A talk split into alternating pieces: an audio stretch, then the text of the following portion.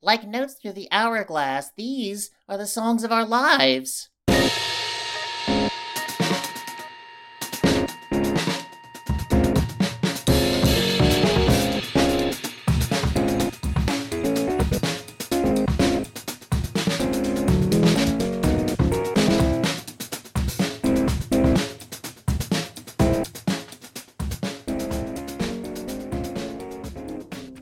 Hello and welcome to the latest episode of Songs of Our Lives. I am Brad Rose. I am a musician, a composer, a writer, the founder of Foxy Digitalis, and somebody who thinks about music and sound far more than is probably healthy. Each week, I invite on a guest and talk to them about all the music and songs that have sort of been with them along their journey. This week, I am so excited to have Sarah Hennies, who is somebody I admire so much, somebody who, as I mentioned throughout the episode, has turned me on to so much amazing music in the last 20 years that I've known her.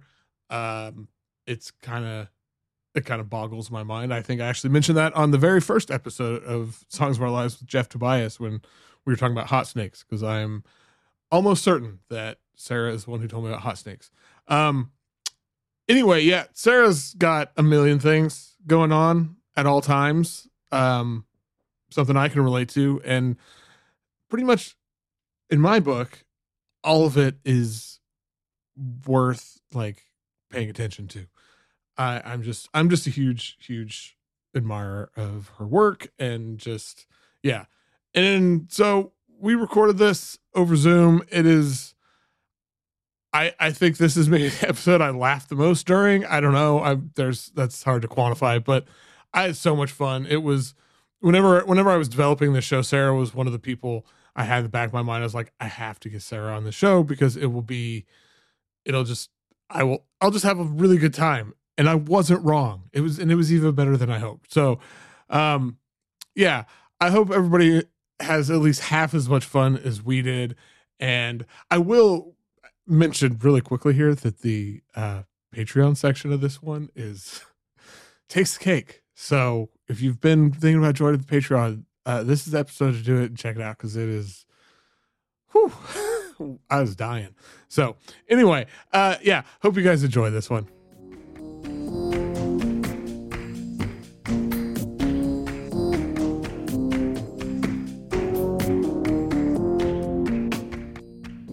My guest today is a composer, a musician, a percussionist, an educator, and somebody who has probably introduced me to more music that I consider some of my favorite music than just about anybody in the last 20 years. So, welcome to the show, Sarah Hennies. Whoa, as, that's exciting. yeah, there's a, there's at least one thing on this list that, well, we'll talk about it, but it's just kind of life changing, and I wouldn't know about it if it wasn't for you. Right. Um, or maybe would have eventually, but who knows? Um, so how's everything going? Pretty good. I'm uh enjoying uh some time off from almost everything right now ex- except like pleasure projects, which is very rare. So I'm in a, a little a little nice pleasure zone right now where I can like work on music and do podcasts and you know stuff like that. yeah, a rare a rare moment. Well, I'm glad the timing of this worked out. Yeah. Um, speaking of passion projects, I don't remember the date. Soon you're playing. You're doing a performance of a, a Michael Ranta piece or a couple pieces.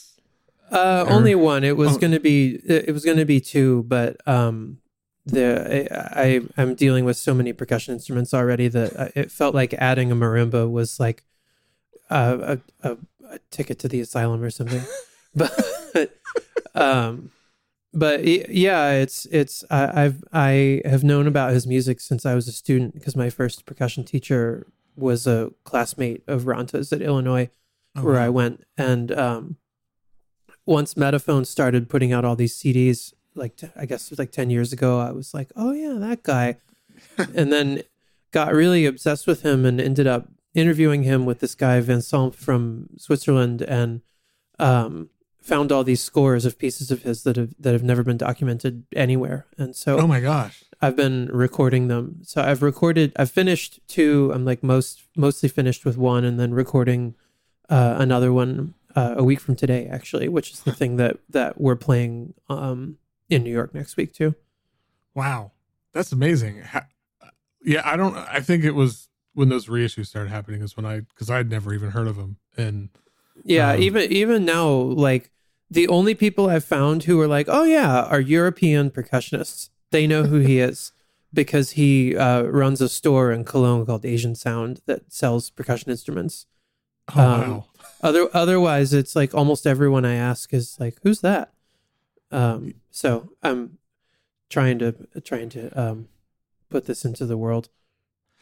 yeah, I because it's I'm I don't know. I don't really have words for it, but his stuff is it, uh, it just kind of blows me away. And it when I I remember when I first heard it, it kind of shocked me that he wasn't one of these sort of like canon composers or artists that people know about. Yeah. But we we talked to him and and as far as i could figure he just didn't really i, I don't know this because he didn't say this but my impression is that he just doesn't really care if people know who he is or not and it's like i i at the end of the interview i was kind of like you just seem like someone who just kind of does whatever you want and he's like yeah i always looked for adventure and that was it Um, awesome. So I, I don't know, but apparently in his old age, all he's doing now is just going through tapes. And like hmm. one of the one of the last Metaphon releases is two hours of electroacoustic music from 1975 that just was literally sitting in his closet. Oh my god. And so there's God knows how much other Right. stuff there is because you know he's like in his 80s. yeah, But it's always, it's it's really exciting. I always wonder that about that with like people like that or people who've been around for like just what their vaults are full of. Uh, a lot apparently. yeah. I I mean I yeah I think about that a li- with I don't know because I'm always making stuff and I like I think about it with my kid and I'm like okay I gotta like leave this and i don't want to have to saddle my kid with this mess. yeah. I But- know. Uh, yeah. I haven't I'm- figured I'm out how that's gonna. I Um, haven't solved that yet, but I'm reacting that way because a, a large number of gongs have come into my life in the last year and a half j- just to play this piece that we're doing next week, and and it's great. I've never been an instrument collector. I've always tried to own as few instruments as possible because being a percussionist is just like a black hole if you decide that you're someone that owns instruments and I it was like I had a drum set and a vibraphone and that was it other than you know a little box of like you know ratchets or whatever Right. but n- now it's like um substantial yeah, yeah. I saw. I think you posted some pictures like the other day of all of various gongs. And have you ever? Have you had any? Do you know Vinny Golia? no Like- not personally i think he was kind of around san diego when i lived there but that was 20 years ago I I interviewed him last year, and he was showing me all his some of his gong, and he has. Well, My- his his his room that he was showing me that he was in is could be your future. So, well he i'm i'm laughing because they're my favorite part of the interview from sound american with michael is where he's talking about meeting edgar Varese and he says ah edgar showed me his gongs and one he explained to me that he found on the streets of new york and that a dog was urinating on it prized So- possession. yeah So who all who are you all are you performing the piece with next week? uh two um clarinet players named katie porter and madison greenstone oh, um, who are really amazing. Madison has a new solo album that just came out of this just like absolutely incredible like multiphonic oh yes. clarinet clarinet playing. It's really the one really, on the one on relative pitch. I uh yeah, I think so. I can't remember the name of it. Yeah, that one. I wrote about this. It like completely sort of changed my whole perception of what was you could do with the clarinet. Yeah, so- the- They they played some of that stuff um last summer when we were rehearsing. We had a little show in my garage in Ithaca and it was just shocking. It was Yeah. absolutely incredible. yeah, they're awesome. Um, well, speaking of people you play with, you also have a duo with uh, Tristan Kasten Krause. Am I I pronouncing that do. um, which I'm really excited about. Just I, we've talked about this, but the I remember when you guys were preparing to play that. I don't know, was it at roulette? Um, or no, At uh, issue project. issue project. Yeah. Um, and you one of the things you played was rocks, which is Yeah. a pile of, which I love. But can you just tell? Can you just like talk a little bit about the project with Tristan and kind of what's yeah. with it- Tristan and I met, and at first we were kind of bonding over Xenakis and um, decided that we were going to make a piece together, and that we made a piece like uh, about a year and a half ago that I, it had my name on it. Like it, the program said I was the composer, but Tristan was so like integral in writing his bass parts that I felt really weird about it, and the piece was cool and and we liked it but i think there was this sense of like why don't we just start over and like just do something together from the start and Mhm. we have played a few shows together. One of them was completely improvised and um went to a residency for a week last summer and just spent 4 days in a cabin just like basic whatever the like experimental music version of jamming is is what we were doing. And um it just feels really good. And and i had uh, this isn't ranta related but there's these two pieces by jean-claude Eloy that that michael played on that are both you know between three and four hours long. And for years i've been like i want to do that. Like Yeah. i want to i want to make a piece that's that big. And i just have kind of like waited around for an idea or an opportunity that would sustain that amount of time and it kind of feels like this was it. And so um yeah it's really i don't know it's really we've been talking a lot about how the music itself doesn't really sound all that crazy or adventurous but it's weirdly hard to describe that like the way that we're making it it's like it's composed but nothing is written down but also it's kind of improvised but actually it's composed. Like it's in this really it's almost in this kind of like we're working the way that that like rock bands I was in work, you know, where everyone's just kind of responsible for their own part. And some parts are, you know, my ideas and some of them are Tristan's ideas, some of them are spontaneous, whatever, but we're um you know trying to make something we don't totally know what it is yet, but something that's kind of very long and and meditative and I recently read about this style of meditation um, called uh, I kind of forget the name. I think it's called Trataka, which is essentially staring at the flame of a candle. Oh, Um, whoa. And it's yeah, it's really really really interesting. And we read that, and it was like, oh, this kind of sounds like what we're doing. Um, yeah. except you know because you know I was already thinking about fire because like you said, there's a bunch of rocks involved, and Yeah. there's a field recording of a, of a rainstorm in it and and so on and so i don't know we're just kind of doing it we don't have a a goal in mind there's no show set up or anything but we're i mean we're exploring that Yeah. but there's nothing is nothing is set in stone at all right now so it's really it's been a really nice thing to work on it's like very Um, okay, well, let's let's get into the whole reason we're here. And Yeah. To start, and to start, we're going to go all the way back to what is the first song that you remember? I had to think about this for a long time because I was like, my parents were not into music, but my mom always had, you know, oldies radio on, which Mm. at that time is mostly like pop music from the 50s. And so I don't know what like the first song is. Like, I, I can't identify that, but the first song that I can remember really having a presence is the song Duke of Earl which I had to I had to look it up is by Gene Chandler, who I don't know Yeah. anything about, but it's this goofy song if you haven't heard it that just goes Duke Duke Duke, Duke of Earl Duke Duke Duke of Earl. And it just goes on and I don't even remember why my parents were I think they just thought it was funny and and would sing it. And later I had a when I was in like I don't know third grade or something we had a basset hound that my dad named Duke which I'm I'm certain is after Duke of Earl. And then much later in college my ex's roommate had a car with a broken speedometer and he said that he could tell if he was going the speed limit on the interstate because the stripe in the line passing the car was the same tempo as Duke of Earl.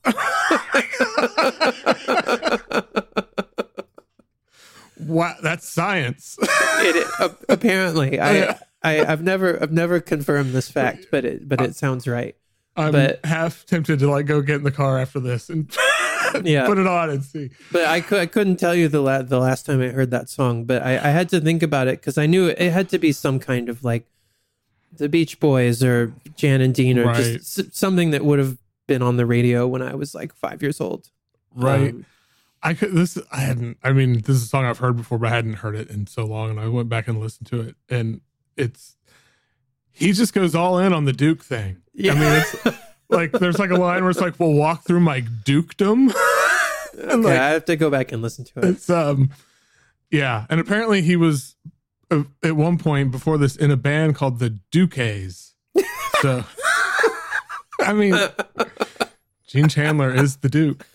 Um, Okay, Th- I'm gonna go down the ra- the rabbit hole later on this. I a, a lot of these songs I I did this like pretty fast because Uh-huh. I, I was trying not to be too intellectual about it. Um, but because this one I really had to think about because my my first instinct was like, oh well, Bon Jovi, but because that Right. was because that was the first album I bought. But the but before I heard that music, it was you know there the radio was on, Yeah. and so it had to be something from from then. So Duke of Earl. Duke of Oh, Earl, man. it is. Um, what? So, do do you consider yourself a crier? Yeah. Are you kidding? So, okay, so this one must be. What's a song that will, um, generally make you cry? This one is more uh, current, like in the last less than a year that I heard this song. But um, ages ago, like early in my time in Austin, I was working with this this architect on a project, and he had mentioned he heard I liked some folk music, and he was like, "Oh, my friends have this duo called the Milk Carton Kids. You, that you would like them." And I listened to them, and I was like, "Oh, this is nice. It sounds kind of like Simon and Garfunkel." And then I forgot about them until Yeah. you know, this last year and they put this new album out and I was like, "Oh yeah, those guys." And um it's incredible. It is so good. And I was reading a little bit about it and they I, I saw on their Instagram they were said that that I, I I'm I'm sort of reading between the lines here, but that basically they were trying to figure out how to like not get bored with what they were doing and that Mhm. they had recorded this album and then threw it out completely because they said the songwriting like wasn't good enough and then made this new album because it's something like really different for them. And it really really knocked me out. It's called i only see the moon. And so of course i went back and listened to all their other stuff and there's this really really great live show um from I, not that long ago but it, it's all on youtube and was released as an album. And it has some songs on it that aren't on records. And one of them is called charlie. And it's got a very funny joke that I won't ruin uh, if anyone wants to go listen to it leading into it because they have this kind of like comedy shtick that they do in between their songs, which is also really funny. But and this is, it, you know, I never thought I was going to have kids until um, I met my partner, which was close to ten years ago now, and I used to, it used to always bother me when my friends with kids would be like, "Oh, it really changes you." They, they it's always like this hushed, like it changes you. And I didn't really, I didn't really like feel like that. Like, of course I'm changed, but um, not in that way or whatever that means. But I'm listening to this Milk Carton Kids album, and they play this song Charlie that is about having a baby. And I was in the car, and I was weeping like a little child listening to this song. Um, it, it's it's it's very sweet. Um, Yeah. and but then like the reveal in the song is like this guy's singing about the daughter he's about to have and like how you know what kind of person she's going to be and then later in the song reveals that um he does not yet even have a partner to have the child with which which sounds funny like when i'm describing it this way but in the song it's like really really very touching and like kind of heartbreaking Yeah. at the same time and it just Right. it really it's a really really good song um but also apparently having a child does change you Damn it. Yeah. No, I when I, I had never heard this, and when it like yeah, when it kind of gets to the kicker at the end where you realize like, oh, he's singing. Yeah, it it kind of broke me a little bit. yeah, I know. And the other thing is that in the show, right before that song, is there is another song called "Maybe It's Time," or maybe it's right after. I can't remember, but it's just, it's also a just completely heartbreaking, like not exactly a breakup song, but just basically like a song about letting go pain. Oh, and wow. it's like a one-two on the record, and I'm just in the driving, just going, just full dr- dry heave crying on the interstate.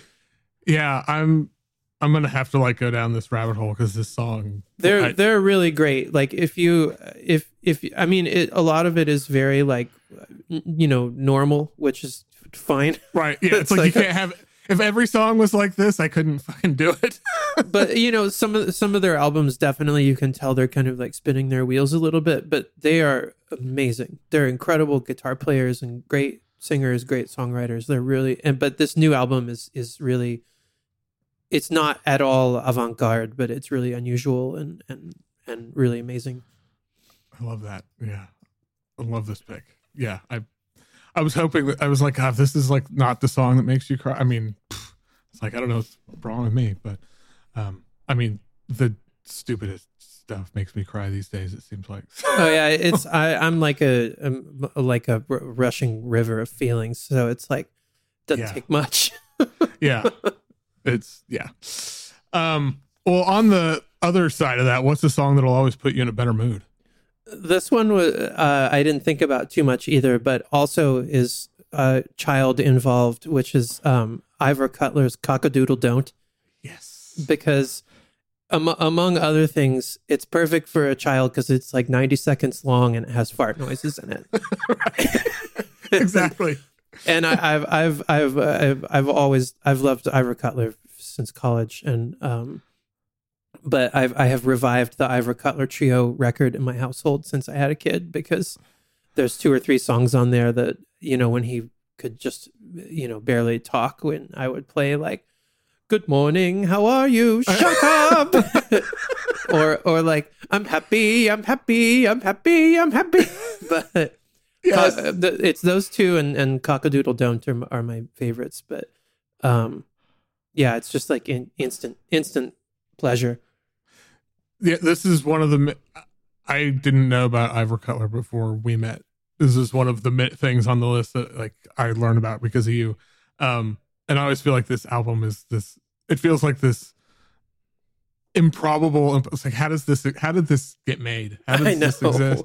Like he's just this wonderful madman and did this thing with, um, yeah, what's his name, George Martin, and like, what the fuck? Like, Yeah. I mean, yeah, I, I re- he's such a, I don't know, an endlessly fascinating character to me. yeah i i heard him because i i went to school in england for a year in college and because i wanted to go just because i was interested but i had a good friend that lived there and that was who turned me on to ivor cutler and like i remember the first thing i heard was the well the first thing i heard was this this the album ludo but then i went and looked up life in a scotch sitting room and it's just basically this like stand-up comedy album and he he it's like the simpsons watching prairie home companion where they like say something and everyone just goes wild and the the family is just sitting there like what the fuck is this? And it's the same. It's as far as i can tell it's like deep scottish humor. And i was like i have no idea what is happening here. But Yeah. um yeah i i really all of his stuff and is i mean i don't know. I guess it's i didn't plan it this way. I guess it's sort of milk carton kids e because a lot of it's just like incredibly sad but like so surreal and funny and um i guess that's my zone yeah, sad, surreal, funny. You're right um, well, if it's not Cockadoodle Don't, what is objectively the best song of all time? this was this was a difficult one uh but i really i went for best band of all time and so i just picked one of my favorite songs because when i was a teenager and uh, in college and well now i guess but like 90s Dischord records was like that was it for me. That was like Mhm. my music. And fugazi was never my favorite Dischord band. I liked them. I saw them a few times. They were incredible every time, but they I never listened to them as much as a lot of my friends. But at some point more recently, like in the I don't know, last 10 years or so, I was like, you know what? This is the best rock band. like yeah.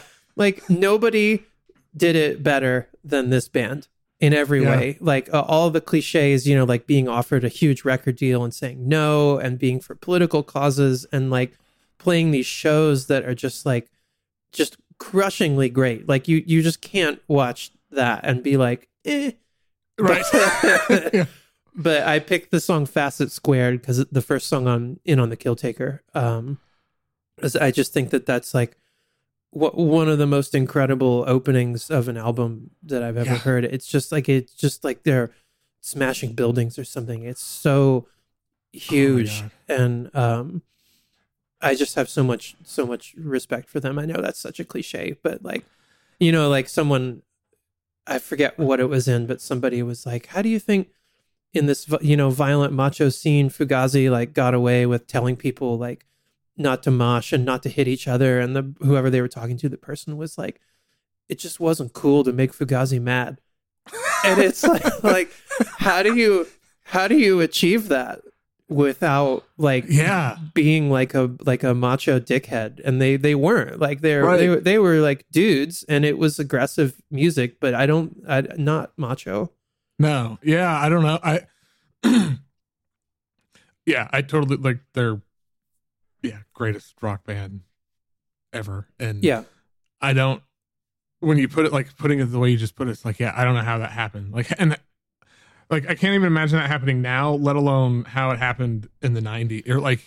well it's also it's like and of course you, you know they had all of these other bands before fugazi that like helped facilitate this but like i was and continue to be like really really heartbroken about what happened to independent music that like around 2000 like i saw the strokes and i was i remember seeing that and thinking well oh like what i what i love is over now. Like the record Yeah. industry has now decided that this is worth money and it's worth imitating.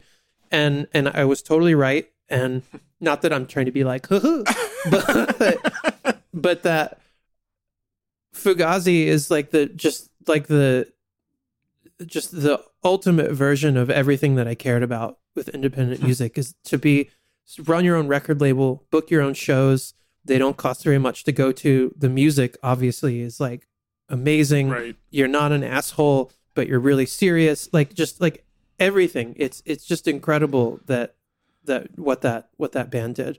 And all of their albums are like different from one another. Like they were always pushing forward. It was just completely non-commercial totally independent music. And um i just think that that's like so Yeah. i'm like getting choked up talking about it i told i told you it's easy to make me cry it's like I, I I um I, I know it's very easy to to tread into like old timer like things were better when I was a kid sort of stuff, which isn't what I'm saying. Like things are there's lots of great stuff going on now too, but it's like I really especially like teaching at a college with a lot of, you know, younger musicians, it's Mhm. like I just they're great. Like they're for the most part they're great, but I don't see that spirit. Yeah.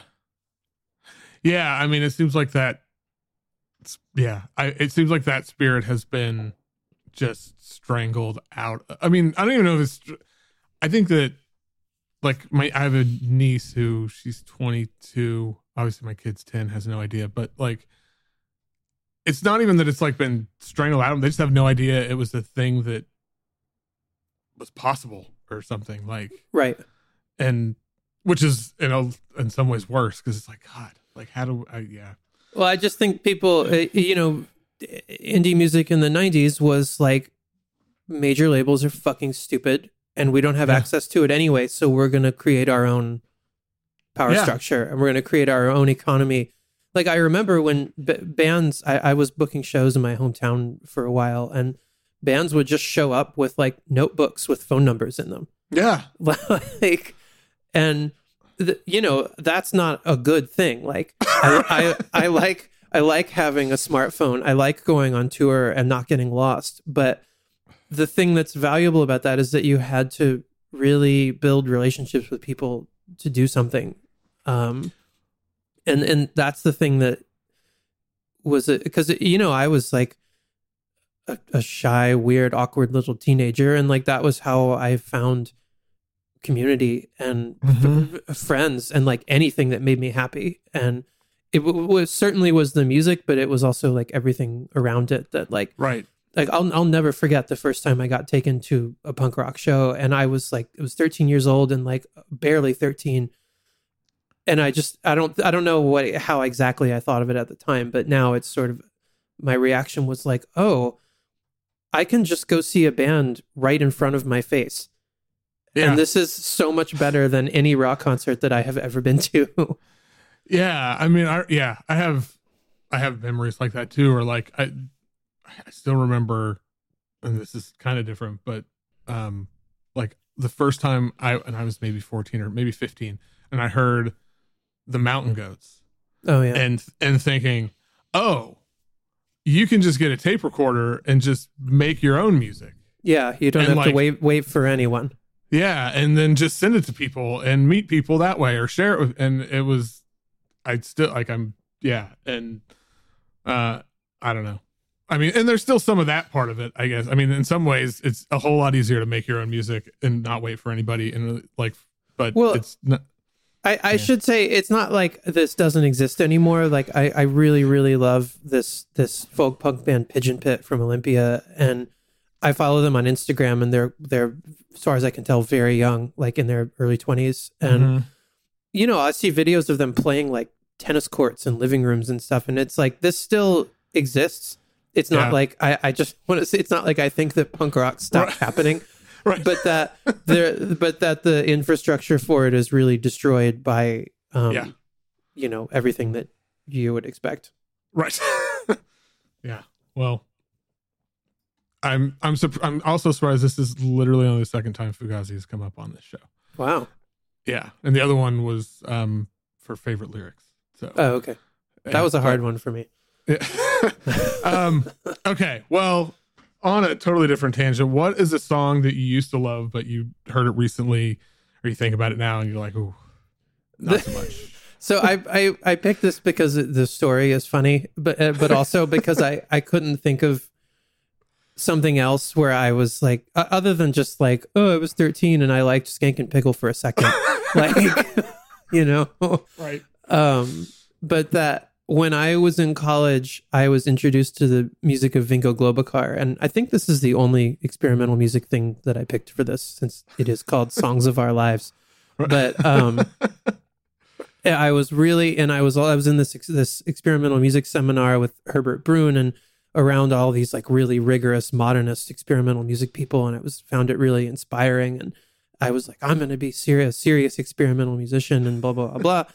And there's this piece by Vinko Globokar. He's a Slovenian composer, but he's been in France like forever. I, I'm. It's actually he must be really old by now, but um, um, he ha- and you know when I was in college, I was looking for unusual percussion pieces to play because I was a percussion student, and Hmm. there's this piece he has called Corporel that is for no instruments. It's for a shirtless percussionist playing on their body, and there there's a few dimensions to this that what the the the the simpler one is that when I was in college I thought this was really cool and really interesting and really adventurous and now when I see percussionists doing it it just seems stupid to me like it it, it, it it's like it it's like a spoof of performance art or something and like Mm. and when you see Vinko do it, it's like funnier, but it but musically, I just like it just doesn't do it for me anymore. But at the time, it felt like it was some sort of like social statement or whatever. But more than that is that twice I met this person once in college and once in grad school, and he by a pretty wide margin is the biggest asshole I have ever worked with. and I, I like I, this was this was over 20 years ago and I'm still angry at, at like some of the stuff that I had to do and put up with for this guy and um it really it, it's like I I couldn't listen to his music anymore. He he has this string quartet that I actually really like a lot, where the it's a for string quartet with and they all speak in a few different languages, and I can't listen to it anymore because I was just like I all I can think about when I hear this person's music is what a shithead he is, and Man. he like the first time I was playing percussion in this large ensemble piece called Zlom, and one of the things that I had to do was shatter a huge pane of glass with a hammer that was that was amplified. And he was and, and you know I, I was like 20 and i thought all this was like really cool. And i was the only percussionist on this huge chamber piece like 20 musicians. And he's at the time it seemed normal to me that a composer would be like here's how you do this without getting all cut up. And and I did it and it was fine but um it the whole rehearsal process he was just screaming at everyone and like one time the, the score was all in French and he he screamed at me because I accidentally one time mixed up the French words for whistle and ratchet and and he's like why would you play a whistle when it says ratchet? And it's just like, like, and he's like screaming at some guy who has to leave early because he has to go like close up the shop that he left work for to play for God. this person. And then I, I don't know. I there's more. Yeah. I don't I don't need to go on Sure. about this if you want, but um, the but uh, oh yeah, I'm sorry. The end of the story is that the night of the concert, he um, uh, was walking past my percussion setup, which was enormous, and he this was like minutes before the concert. He bumped into the glockenspiel and knocked it onto the floor, which is like the the loudest messiest instrument you could possibly knock over. Like like all of these just shrill metal pieces just went everywhere. And all he said was excuse me. It's like god you are so far gone that that you just literally lack the ability for just basic kindness um Wow. and so that that's the answer to my to your question It's perfect. and then God. I and then he came to San Diego uh, two years later, and and um, he was a total jerk then too, but in a completely different way. Jesus. He didn't remember me either. He didn't. He didn't remember me. So Well, God, that sounds awful. it So, was awful. But now, really but awful. now I'm telling you about it, and I'm laughing, and so yes. that Hey. means it was worth it. Yeah. You'll always have the story. Yeah. Um, well, kind of on a different, maybe 45 degree angle from that, what is a song that most people, some people, people absolutely hate, but you don't care? You love it anyway. This one I had to think about for a little bit, but then when it came to me, I just started cackling, which is I love Bobby Conn. Like like total hero worship, one of my favorite artists ever. I saw Bobby Conn in the Glass Gypsies when I first moved to Austin and I felt like I was seeing Led Zeppelin or something. Like it is b- without question one of the best shows I have ever seen. And I have a lot of these things, but this one in particular, I think, because of the nature of, of the music, frequently. And I mean, I've just stopped trying to turn people onto him unless unless I have the sense that it's someone who's going to be receptive to it. Is that people will just be like, uh, okay, and the the the album that got me into him is called The Golden Age because in San Diego, this was in like 2002 or three. I went to see Annual Notice by the Trail of Dead, like right at the right before the moment they became like a huge band, and I really liked Mhm. them at the time. And f- for some reason, Bobby Conn was their support act, and it was Bobby Conn and his wife, a drummer, and then these this bass player who looked like he like fell out of a ditch next to the Allman Brothers, and then and then this guitar player who he played with, whose name is Sled, uh, w- with one of those seven string Ibanez guitars with the handle in it that Oh, The Steve, Steve Vai Vai played guitar. Yeah. and he and the guy is like a shredder but he looks like he's like 50 and and they're all wearing matching tennis suits and it but you know bobby Conn is like five feet tall and he has this like bob haircut it, it, it was so weird and funny. And I could see I was I've never had a, like a bigger grin on my face, and everyone around me I could see was like, "What the fuck is this? and when will it be over?" um, and but this I'm sorry, the song that I picked is the last song on the Golden Age. It's called "Whores," which is uh, about a, a trans hooker. I yeah. Oh, so Bobby, this is another. I'd never heard. I had never listened to Bobby Conn until we met, and I I have a very I have an affinity for Bonnie, Bobby Conn Oh, because good. it's just like I don't know. He's like this shapeshifter weirdo. Yeah. So yeah, like to me, like Bobby Conn, like everything. I don't know. I feel like everything he does, if it was anybody else was doing it, I it just would. Not that it makes sense, but it does because it's. I don't know. I I can't explain Bobby Conn. Yeah, I'm not gonna, but I, I have like such admiration for him and people like him who just, they just, they just go there and then go well. It's like here's this line where everybody thinks like, okay, like, and it's just like fuck this. I'm Yeah. running. Well, there's also like it was. I, I made this piece in 2016 called Falsetto. That's this like crazy kind of performance art solo percussion piece. And when I did that, the first time I did it, it was super spontaneous. I was playing a show. I was opening for Jacob Wick, and when I used to play shows locally in Ithaca, I would just use those opportunities to just try stuff because mm-hmm. you know it's a small town. It's always the same audience. I don't want to do the same thing all the time. And right. the first time I did that, it was a really big moment for me because hmm. I was I had never thought about being funny as a musician before. And the piece is not like only funny. Like it's actually pretty serious and pretty like hard to watch, I'm told as an audience member. And uh, it was really powerful to me to realize that like I can be funny and serious at the same time because Yeah. that's a you, you know that's like a, a more I, I mean maybe this is over intellectualizing something like bobby Conn, but that's like a more complex like human experience because it's like yeah. if something's sad you're like oh it's sad if Right. it's funny it's funny but if it's sad and funny at least it, it, certainly judging by what i saw from audiences all the times i saw bobby Conn, people are like don't know what to do. Yeah. it's like and that's that's like really exciting. And that he's such a good songwriter and the band was so good. And the songs that he's singing are just absolutely ridiculous.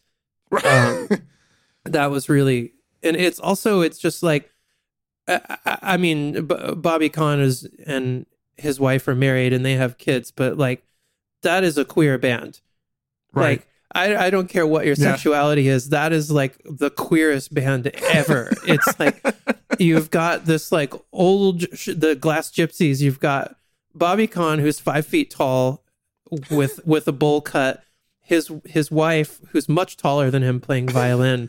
this shirtless keyboard player with like a fur jacket on, and a drummer with shorts that are way too small for him. And and it's just you just see it and you're like what the fuck is this? And then they play. And it was particularly the glass gypsy show where the other times i saw bobby Conn, i just felt like people were angry. But with the glass with the glass gypsies i could see it that people were just absolutely stunned. And and it's like what could possibly be better than that? Yeah, I mean that's uh it, to to be able to do that and get, like yeah, that's not easy. yeah but i Um, remember i there was some this was a long time ago i think there was some inkling that like i could live in chicago or something and i was talking to a friend and i was like oh you know i could play drums for bobby Conn. and i was like kind of joking and he just laughed and was like i don't think that that would be hard to do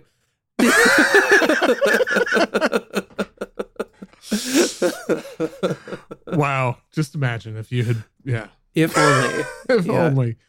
Um well yeah, I I don't know that I, I'm trying to think who if I know anybody else who loves Bobby Conn, but i'm sure i, don't- do but no, no one at the level that i do that i can like talk about it you know like like, Right. like have a conversation Um. Well, what? That's like a and that's like a perfect answer because I yeah I know a lot of people who because I've had I've had conversations with people about Bobby Conn. I'm like, oh, you should listen. And then everyone's just like, I don't. What? Like, what do you mean? Like, Right. What is what is wrong with you? Why why would you do this to me? Right. um. Okay. Well. Uh. I, gosh, you could have picked a Bobby Conn song for this next one. I bet. I could I could have picked the same I could have indeed picked his- the it's same, song. song. so if it's not Whores, what is what is the most romantic song?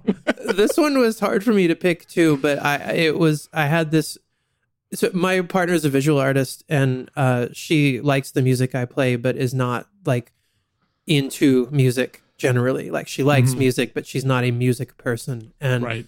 when she shows an interest in something, I get excited. And we were working on our house once, and and uh, this song was on, and she was like, "Whoa, this is hot." and it's it's by uh, Daniel Romano, who I will say is the greatest living songwriter.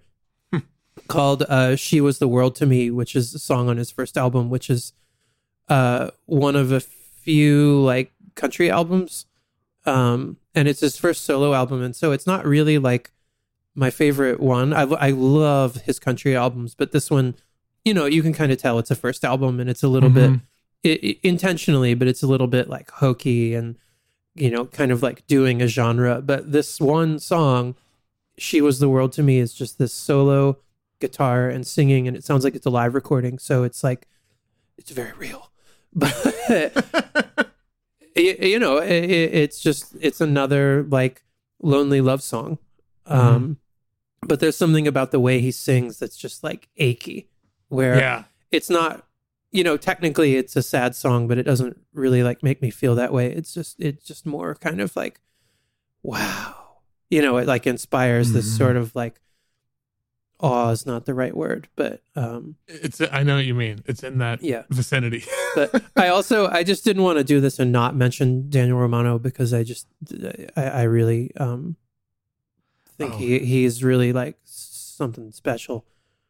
Although I think he's like pretty popular by now, but it felt like there was this long stretch of um of time where he just was putting out uh, you know perfect album after perfect album, and it didn't Yeah. seem like he was really like I, I could see that he was touring Europe, but it was you know my friend saw him in Philadelphia like in a restaurant, and that half half the people there were like not even paying attention, kind of stuff. So, wow. um, but I, I just there's something about his music that really um moves me, and I like that he's kind of a shapeshifter and one of these people that just clearly does whatever the fuck he wants. Like he said that he left he left New West Records and went back to his own record label because New West wouldn't let him put out enough records.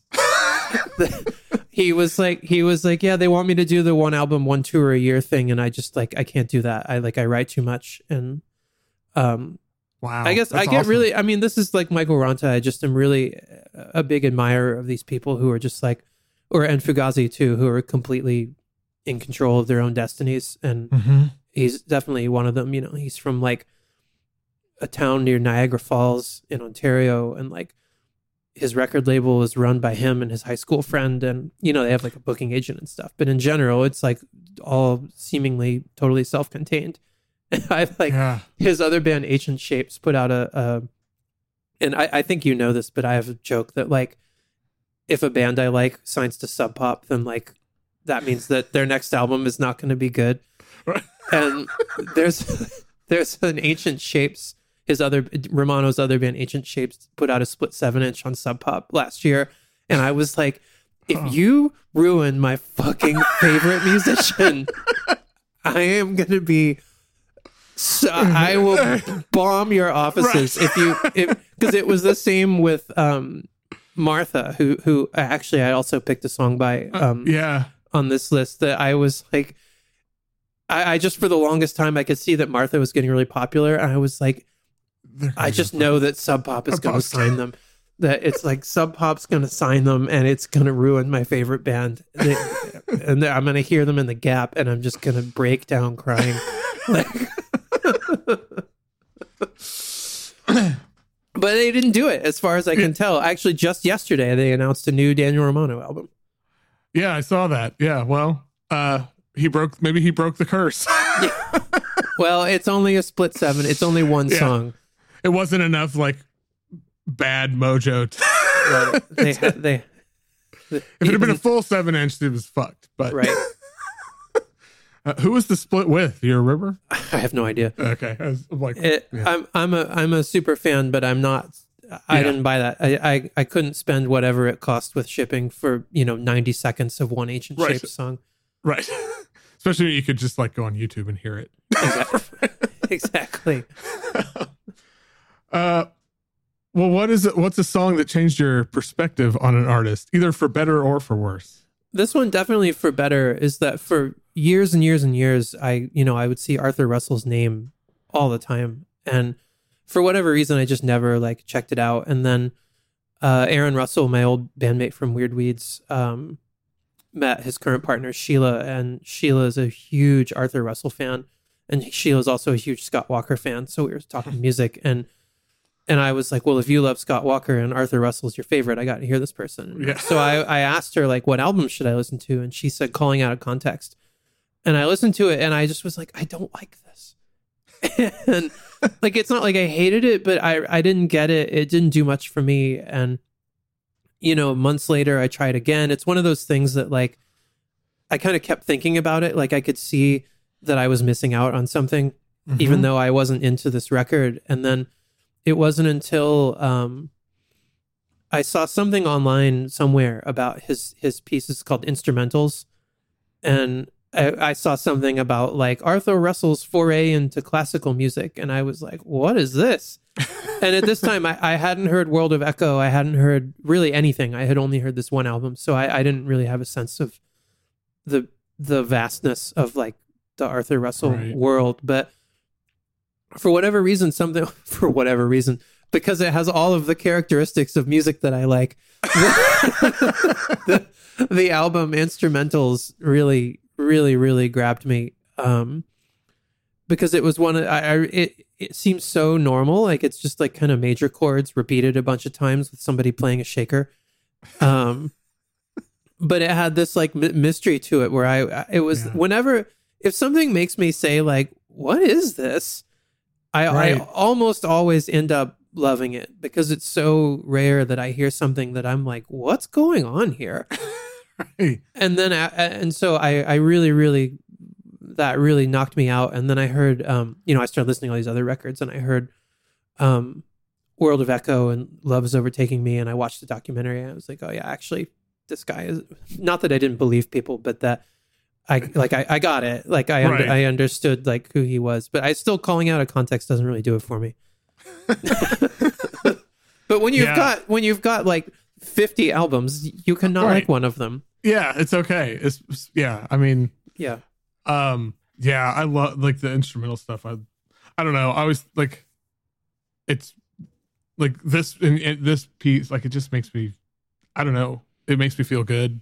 Like yeah it's just there's that's like the best way I can describe it. And I like Arthur Russell to me, like just thinking about like I remember like watching the documentary and just thinking about his story and stuff. It just like a lot of his music, it's amazing to me that it was made when it was and because it's still like it sounds like something people are still trying to figure out how to do now. right Like and i also Uh, i just remember in the documentary there's that film the video of him standing up playing cello live by himself and i think it's wor- probably world world of echo stuff mhm. and i was like this is the saddest music i have ever heard like yeah. it is i mean he's like literally like looking into himself when he's playing he's like looking at the floor and it just sounds like it's just coming like straight from inside his head or something um it's r- really really really amazing Yeah. Um yeah. I it took me I, I don't it took I, I I feel like I was late to Arthur Russell because it was what I like kind of similar like a thing that I, people I knew loved and talked about and I just never I don't know. There's just there's you know, there's only so much time in a day.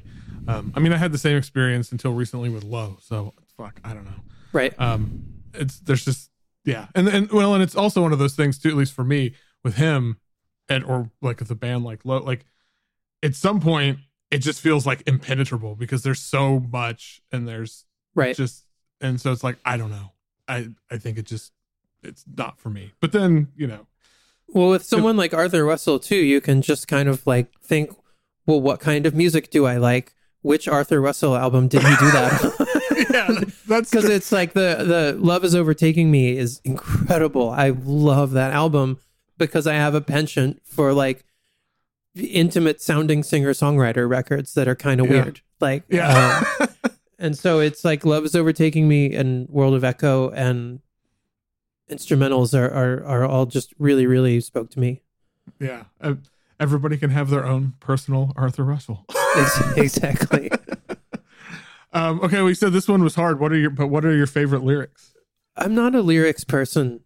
Yeah. And uh, to to give you a sense of what that means, just last week, my, my friend Clifford is always texting me about like nine, like kind of like C level '90s po- uh, post hardcore and emo, and being like, "Yeah, I listened to C Clamp today. It's not that good." but we were we were texting about Helium, who whose first couple records I really love, and well, both of us are, are big fans. And I hadn't listened to any of those in a really long time. And uh, you know, I the Pirate Prude EP was always my favorite Helium thing, and so there's I I don't know how many times I've heard that album, but a lot, like like many many many times. And it I'm not joking. Two weeks ago, that I was listening to the song XXX, which is the one that was on Beavis and Butthead, and I was like, "Oh, this song's about a prostitute," and it's like the lyrics are literally, "I'm gonna go out on the street and make some money," like, a- and so th- this is the degree to which lyrics are not like a thing in my life all that much. But I mentioned that. Oh, go ahead. I was gonna say, yeah, the song could literally say basically saying, This song is about a. I mean, it might as well say Well, that. It, yeah. it- like I felt uh, so stupid. I mean, that's what I'm telling you is I thought it was so Yeah. funny. It's like, what is the matter with me? um, but so I, I, you know, I'm a sound person, but Yeah. I, I mentioned that piece falsetto earlier, the one where I like said I could be funny, but that I wrote a short essay about that piece. If you, you know, around that time, like 2017 or something, and was talking about playing with all these little bells and thinking about a bell as like kind of a queer object because like the definition of like a very well made bell is like a richness of of of overtones and like a richness of sound, which is you know not uh it's it's vast or whatever. I don't want to get into my whole like queer this queer that, but um around the time I was writing that is when the second Martha album came out. And the first Mm. Martha album was really important to me because I was listening to it constantly when I was getting a divorce. And then, and then the second one came out and I was like, oh boy, like my my new favorite band released a second album. And it took me a while. At first I didn't really notice it as much, but the the last song on the record is just this simple guitar and vocal song. It's pretty short. Um, that ha- that is called um, I have to even look it up. St. Paul's parentheses Westerberg Comprehensive, and um, he uh, quotes "Bastards of Young" in the lyrics of the song. But the the lyric that I chose, uh, which I quoted in this essay about my own piece, is um, "We are not worthy to receive you. We are the daughters and the sons. We're the secondhand trousers, blazers and blouser, br- blazers and blouses, irredeemable ones." And it just kind of reminded me of the way I was thinking about playing with all these little bells because the reason I have them is because they're cheap. And it's like this burning question I have in my life is why are why are there hundreds of bells in thrift stores all over the all over the world? Is that like wh- where did they come from? And because someone bought it new. At Yeah. one point it was new and someone wanted it and then they got rid of it and the world decided that it was not worth anything.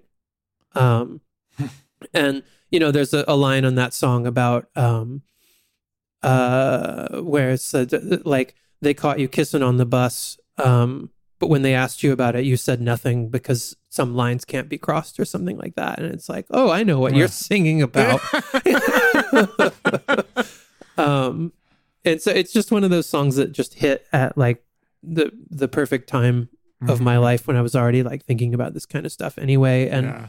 um it, i like that it, it it's kind of it has the song has this kind of like resignation to it. Um where it's not like a big feeling song it's just kind of it's very british it's just kind of like yeah That's Yeah. what that's that's where we're at. Yeah. yeah, that's really good. Uh, I mm, that's really good. What a line, jeez, I know. or a verse or whatever. I don't know. Um, yeah. Okay, so what is the last song you completely fell in love with? Their New West Records just put out this 11 LP box set by a band from the 90s called Acetone. And I, I had never heard of this band before, and I don't know how. And I saw Drew from Matmos posting about it. They posted a picture of himself holding this box because Drew wrote the liner notes for which is like a 60 page book because I guess Drew knew them somehow in, in San hmm. Francisco. but I had never heard of this band before, and because Drew's posting about it, I went and checked them out. And th- particularly their self-titled album just absolutely blew me away. And th- this was just a few months ago. It blew me away to the point that I got the box set because I just was like, I it. it it's I- it's kind of th- this self-titled record is kind of in the universe of those early low albums. The music is really different, but it's slow and it's so skeletal. Like mm-hmm. it's just the most like clean guitar bass drums like kind of plaintive vocals. It's another one of these things that kind of like seems like nothing the first time you hear it and then you're like huh what's going on there? But um yeah uh, oh i'm sorry the song i picked is called all you know which is from the self-titled record but but I, i've just been kind of slowly casually working my way through this box set and i don't know how i never heard of this band before but they're really really great. So I, I, I said at the top of this that the so this is the one that I'd never heard of. That once again you've like introduced me to something that fucking like just floored me. Well, this Like, band was on on a, on like on a major label. Like they they were really big, and so I don't know how. Yeah. you know they've got eleven LPs worth of stuff, and it just completely escaped me. Yeah, I'd never, I'd never like I listened to this song when you sent over the list a couple weeks ago, and then I just went down the rabbit hole because I loved it so much. And yeah, the it is so it's so weird. It's music that feels like it's on like on the surface it's barely there, but yeah, when you like sit and listen to it, it's just it do, it's so it's like heavy and like does so much and it's I don't know, it's so well, good. it's also it's like really really sad, kind of Yeah. depressive depressive music, but it doesn't sound like that. right.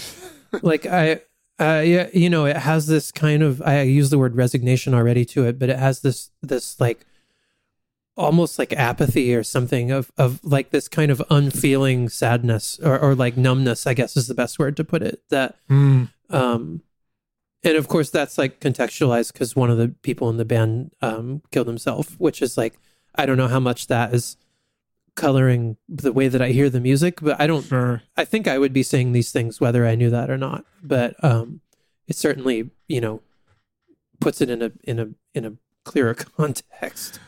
Yeah, I I, I I still can't figure out how I didn't know about this. Which I mean, that sounds Same. in some ways sounds silly, like oh, I should know about everything. But I mean, this wasn't. It This doesn't was a, seem like this, this. was a, a big band with like Right. multiple albums. it wasn't some obscure thing. Yeah. um, and yeah, I. How far have you gotten into the box set? So have you listened to all of it? Um, yeah. Oh, no, I haven't listened to the like extras disc yet. Okay. But I- one yeah. one of them is is literally on my turntable right now. I was listening to one of them last night. I yeah, I I yeah, I'm very tempted by that. Not that yeah, but um yeah, I I'm so glad that I know about this now cuz I can it was like one of those things too as soon as I heard it I was like, "Oh, this is going to be a thing." Yeah. Um, it's Yeah. like, yeah. Got it. Uh, that's cool. I didn't even realize I don't even think I even realized that Drew did the liner notes. That makes yeah and really when, when i saw on instagram that he said he did the liner notes i was expecting like you know one page of a cd booklet or something but it's a Uh-huh. 60 page book that drew wrote Oh my god. like I, I mean i mean they're short pages it's like an L- lp sized thing with like photos and stuff but still it's like he goes in depth on every single record That's awesome. Man, yeah how it's cool. really it's a really really nice nice thing Um. Okay. Well, what's a lyric that you thought you knew, but then you learned it was something else, and it blew your mind? This one is um, by the KLF, who had a hit song when I was, I think, in middle school called 3 a.m. Eternal. Uh-huh. And there is this like backing vocal um, where it'll go like, um, I'm trying to remember the, the lead in lyric, but there's like a backing vocal that goes, ancient of Mu Mu. And I never, when I was a kid, I was like, what are they saying? And I thought it was something, I thought they were saying like ancient groove or something like that. And then when I was in college, actually, the same friend that introduced me to Ivor Cutler told me about the KLF. That, oh, and I had seen that the KLF made this album called Chill Out, which is this like Mhm. seminal ambient record. And I can't believe I used the word seminal, but, um, but, th- but that it was already like weird to me that, that this band on MTV with this basically like kind of hip hop song Right. made an ambient record Right. and then called Chill Out. And then later, this was when I was in college, my friend told me that the KLF had um, burned 1 million pounds as an art project, hmm uh, pounds as in money. Right. And that, um, and also that they had created a fake band and got to number one with a mashup of Doctor Who and Gary Glitter, and then revealed that they had done it as a joke by writing a book that was a step by step how to guide on how to have a number one single. and and they have all this like weird mythology and the original name of the KLF was the ancients of Mu the justified ancients of Mumu which is from the a, a joke from the Illuminatus trilogy Uh-huh. and it wasn't until later I found out all of this crazy shit about the KLF that I was like, those guys? and it turns out in this song, like they they were on the Brit Awards, like this song was all over MTV. And yeah, it was, was huge. a an, an even bigger hit in the UK where they're from. And what they're saying is Ancients of Mu in like a top top 10 song, like a number one song in the UK. And I'm just, it- it's like, I know those guys were like kind of industry people from the start. So it was like easier for them to get away with a lot of this stuff. But Mhm. it's, it's one of the most incredible examples of someone just completely fucking with the music industry and like exposing it for like right. the the bullshit that it is. Um, but I Yeah. like that they said they changed their name to the KLF from the Jams because they wanted to make music that they actually liked.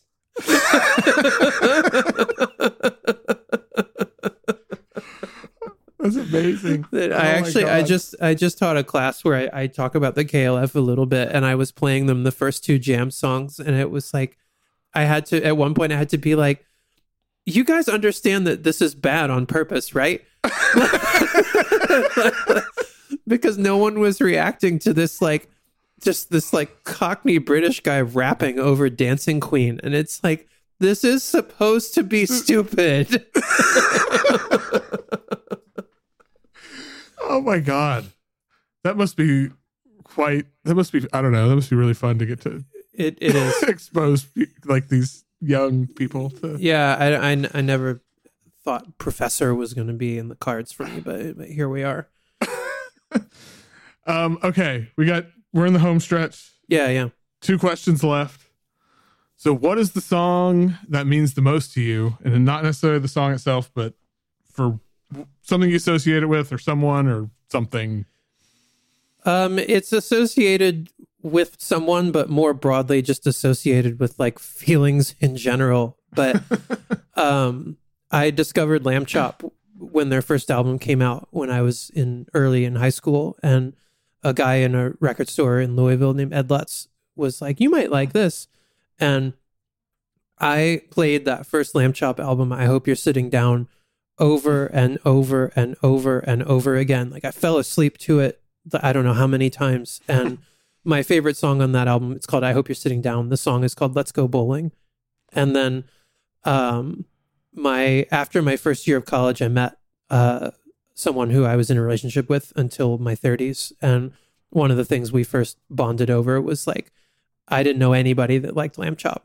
and it was like, "Oh, you like Lambchop too?" And the you know, like yeah, I mean, it's weird. I, I talking about this now that it's like so long ago and I'm like not with this person anymore but the first dance at my at my wedding was to a Lambchop song not Wow. not to not to let's go bowling but and so I really I associate it with this person who um I have different feelings about now that I don't need to go Yeah. into Sure. but but more than that it's just this song that like even when i hear it now i'm just immediately transported back to like my bedroom when i was six, when i was 16 or something and but it doesn't feel dated to me either like it's it's every bit as great to me Yeah. now as as it was then too and i still love Lambchop i still think they're a great band I love Lambchop. I always feel like Lamb Chop is like the most underappreciated of all the merge bands that have. like, yeah I don't. I love Lambchop, and I don't. I don't. And I feel like I don't know a lot of people who love Lambchop, but um, and this Yeah. song, oh, they my aaron from weird weeds my old band w- was friends with all those people because he was from nashville and mm, the, this was like in the early 2000s he was like oh yeah they said that um they don't tour the us because they can just go to go to europe and like make enough money to live for a year sounds good to me. yeah but that was they they i think they're more ubiquitous now like i think they're pretty Yeah. able to kind of play anywhere um but I mean, yeah, they've been, yeah, they've been around forever. i know ages Um, yeah.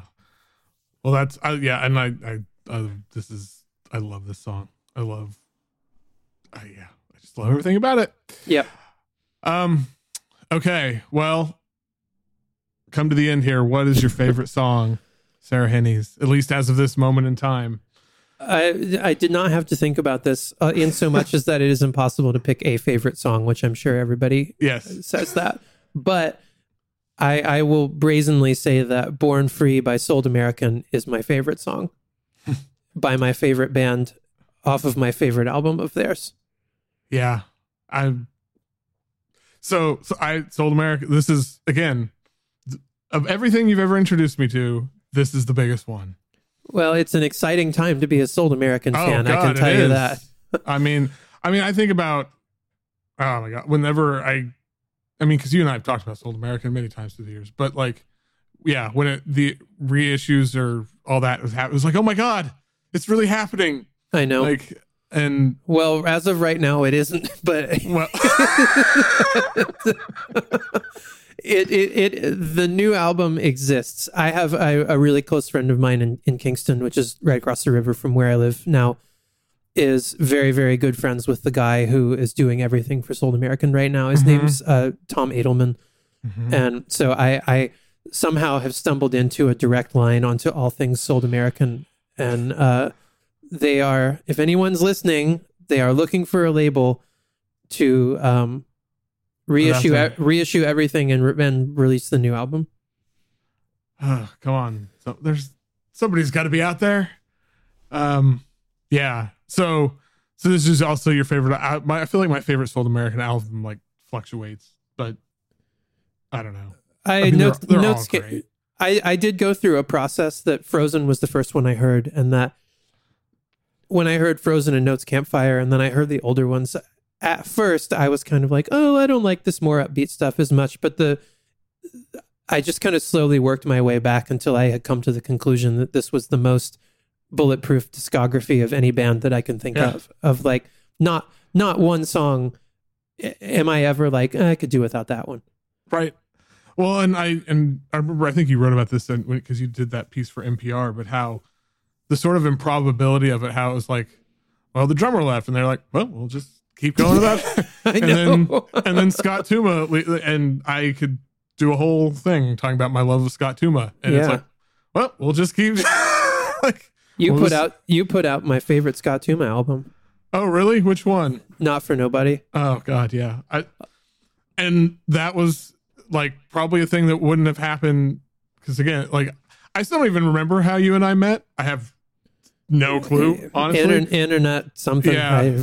I- but I have I do have like vague memories of like being at work in the early 2000s and just talking shit on AOL Instant Messenger, like Right. and you, yeah, that's where you told me about Souled American, and then like go down the Scott Tuma rabbit hole, and then I don't even remember how I got in touch with him. Like I think it was somebody knew him and was like, "Hey, do you know ever heard of Scott? Tuma? Like he's got a record."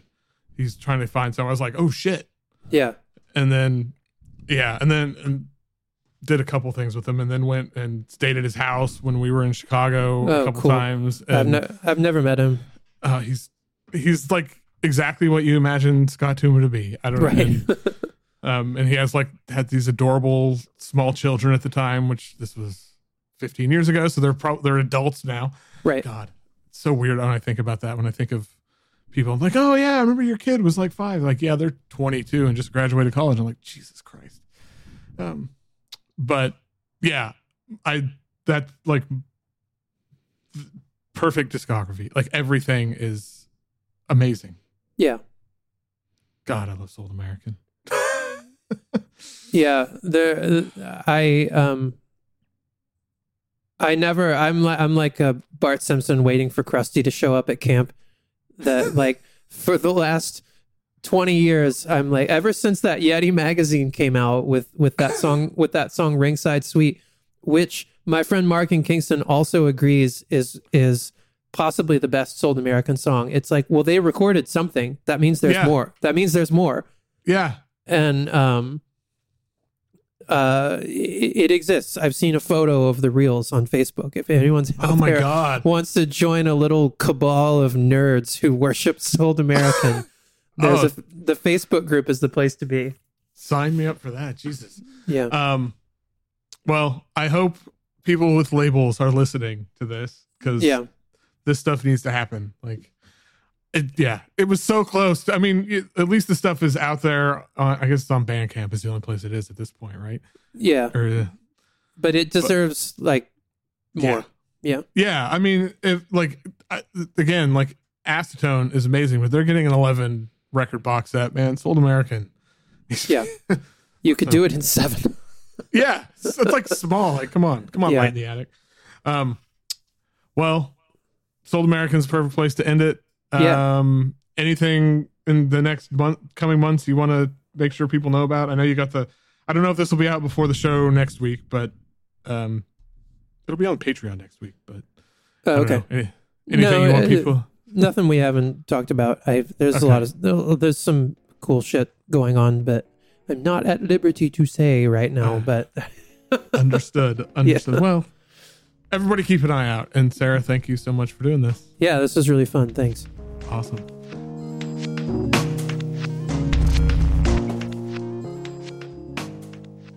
Once again, thank you to Sarah Hennies for taking the time and uh, just, yeah. Thanks for being Sarah. Uh, as always, you can listen to a playlist of all her picks at the link in the show notes over on YouTube. There are some absolute freaking gems in there. I'm still trying to figure out. I feel like I'm trying to figure this out for the next month, like how acetone completely passed me by for my entire life until now. Um, but whew, great stuff. And yeah, and if you haven't heard Souled American yet, I put a link to that Bandcamp in the show notes too, because Souled American is like one of the greatest bands of all time. So, anyway, hope you guys enjoyed this. As always, you can find me wherever on social media. Just look for Foxy Digitalis. You can join the Patreon, patreon.com slash Foxy Digitalis. As mentioned, you get extended episodes with a special Patreon section, and this one is a freaking barn burner. Um, and you also get the episodes a week early. So, you know, and there's a ton of other stuff, but also you can just join the Songs of Our Lives tier, which is three bucks a month, and you just get that stuff. Pretty cool. Um, otherwise, yeah, hope everybody is year is off to a decent enough start. And until next time, just keep on listening to whatever the hell you want.